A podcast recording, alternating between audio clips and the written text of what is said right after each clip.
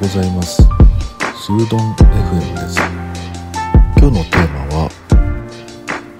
猫創作その後と SNS の力です。いやもうこのタイトルのままなんですけども依然猫はねまだ戻ってきてないんですね。残念ながら。なんですけれどもえっ、ー、と4日経った時にねそろそろちょっと皆さんにも協力してもらおうかなと思って SNS にね投稿してみたんですね。まあこれまではね自分たちでできることをとりあえずやってみようってことであのまずビラを作ったんですよ。猫の捜索の探してます見つけたら連絡ください、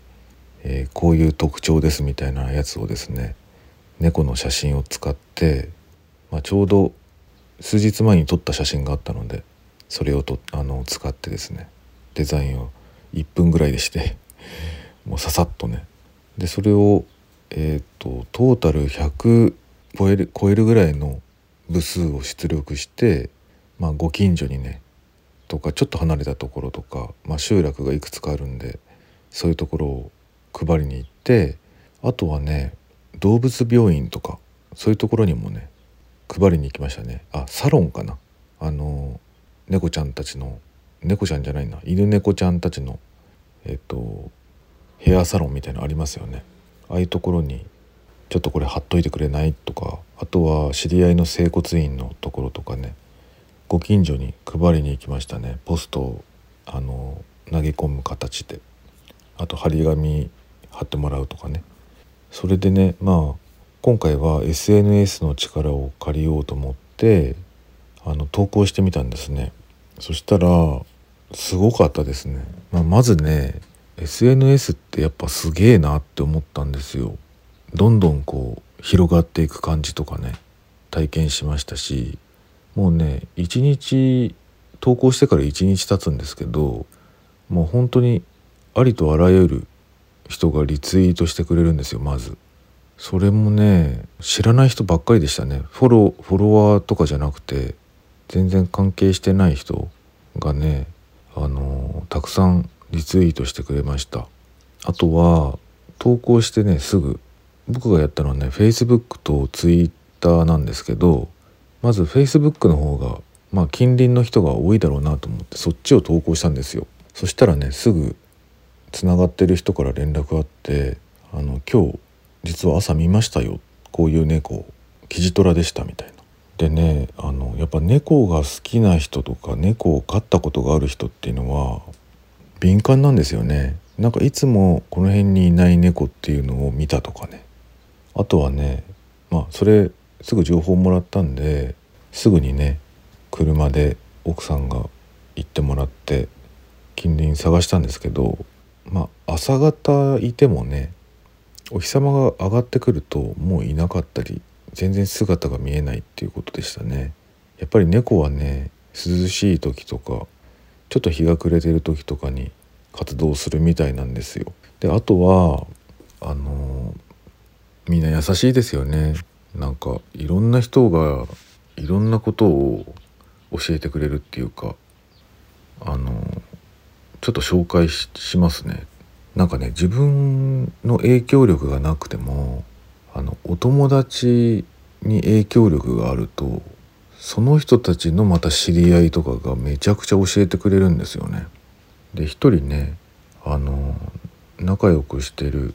パン屋さんがあってパン屋さんすごいんですよやっぱ地域にも根ざしてるから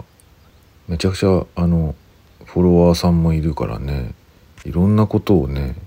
協力してくれて配達の時見てみるねとかあのご自身の助けもあったんだけどお店に来る人たちのお客さんがまたねいろんな情報をくれるみたいですね。詳しく住所教えてくださいっていうふうに言ってきてくれる人とか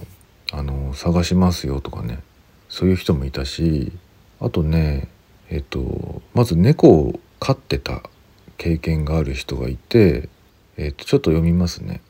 猫はテリトリーから何かの弾みで出てしまうと緊張や興奮状態からじっと身を潜めて飼い主の呼び声にも出てこないことが多い、まあ、夜行性というのもあるけど静かな夜や深夜明け方になると恐る恐る出てきたりするので時間帯を変えて捜索するのがいいですよ。とかね。あとメス猫なんかは特に活動範囲が狭くて、えー、身近な狭い場所に身を潜めていたりします。あと捕獲時にねあのすごいアウェイ状態で興奮しているので好きなものを持っていくといいよとかね。そういうことを教えてくれる人もいたいたしあとはその捜索する前にねまずあの皆さんにあの探してもらう前にあの交通事故の可能性をまず消しましょうと。でそのためには近所のね道路の管理局、えー、そういうところに情報が来てないか確認すると良いと。でその道っていうのはねその管轄が違うらしいんですね。ところによっては国土交通省だったりえっ、ー、とまあ清掃事務所だったりえっ、ー、とまあ市区町村の土木課だったりあとは公園や川沿いになると、えー、公園河川課っていうのがあるらしいですね。だからそういうところにまあいくつか電話をして最近猫の事故とかがなかっただろうかと。そういうことをちょっと聞くといいと。あとはですね、まあ、新聞屋さんとか郵便屋さんとかまあ大和の宅配さんとかですね。あとはその近所の犬を散歩してる人たちですね、まあ、いわゆるこの辺を歩いている動き回ってるような人たちに情報を共有してもらうとかね、まあ、聞いてみるっていうのがいいかもしれないなと。こういうこういうふうに聞いてみてくださいっていうのをね教えてくれる人もいました。あとはねまあ本当に猫好きの人って多いんだなっていうのがあってあのもしかしたら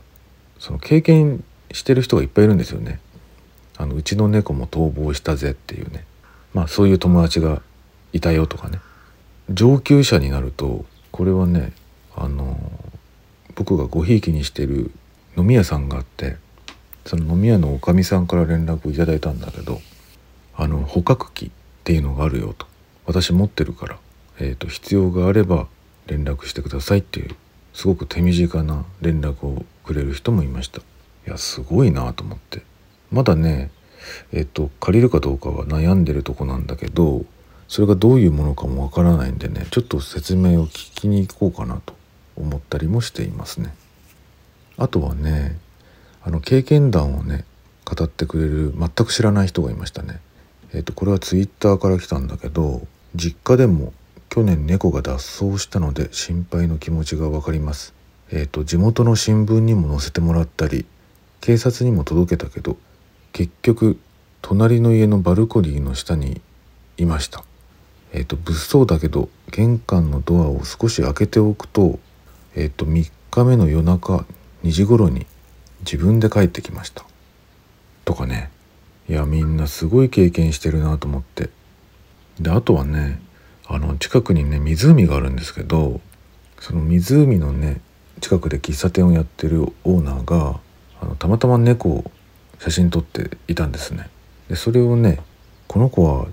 違いますか?」って言ってね別の人がね知らせてくれるっていうこともありました。本当にいろんな情報が来るんですよ。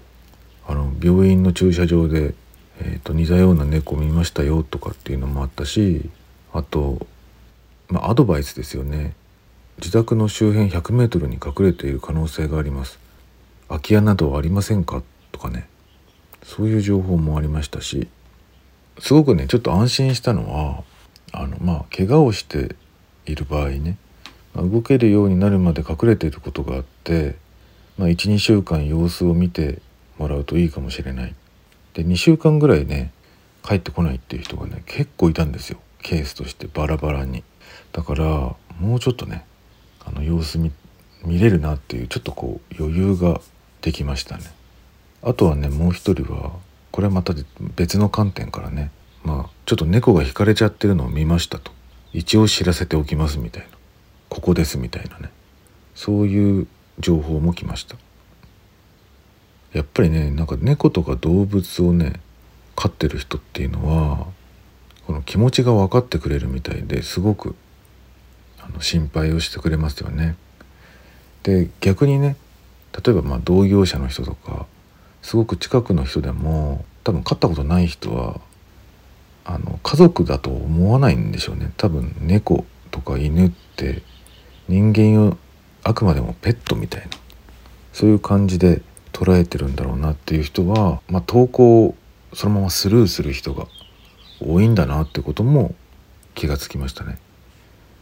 でまあいろんな人がいるんで特にねあの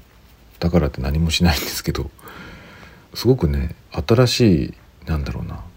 人の側面っていうのがいろいろ見れたなっていうふうに思います。あのうちの近くでこういう猫見たよっていう人もねいっぱいいたしね。でお友達なんかの中にはねあの近所にね、まあ、猫すごい猫屋敷があるからそこにちょっと見に行ってくるわっていう人もねいてくれたりして。いや本当に実際のコミュニケーションがある人もそうでない人もあの SNS ってやっぱりすごい力を秘めてるんだなと思って改めてねあのなんかねすごく嬉しかったですね。こんなに優しい世界があるんだなと思って普段使ってる時よりもなんかありがたいなと思いましたね。今日は猫のその後の捜索と SNS の力についてちょっと話してみましたなんかねリツイートだけでもね数秒おきとかにね通知が来るぐらいなんかみんながやってくれてるんでね本当に嬉しいですねちょっとまた創作をしてまたご報告したいと思いますそれではまた。